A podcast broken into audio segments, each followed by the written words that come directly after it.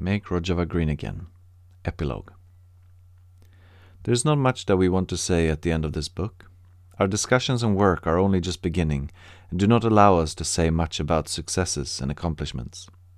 However, we hope that we can contribute to finding ways out of the ecological crisis of our time. In the face of this crisis, so much seems lost and irrevocable.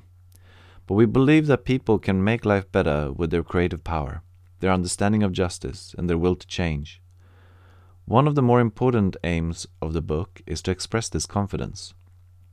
For us, the planting of trees symbolizes this will to contribute to the construction of an ecological society, a contribution whose results won't be visible in a year or two, but will go beyond the life of the individual and be our gift to future generations. This book is an invitation to participate in our work, to be part of building an ecological society in Rojava and bringing international solidarity to life.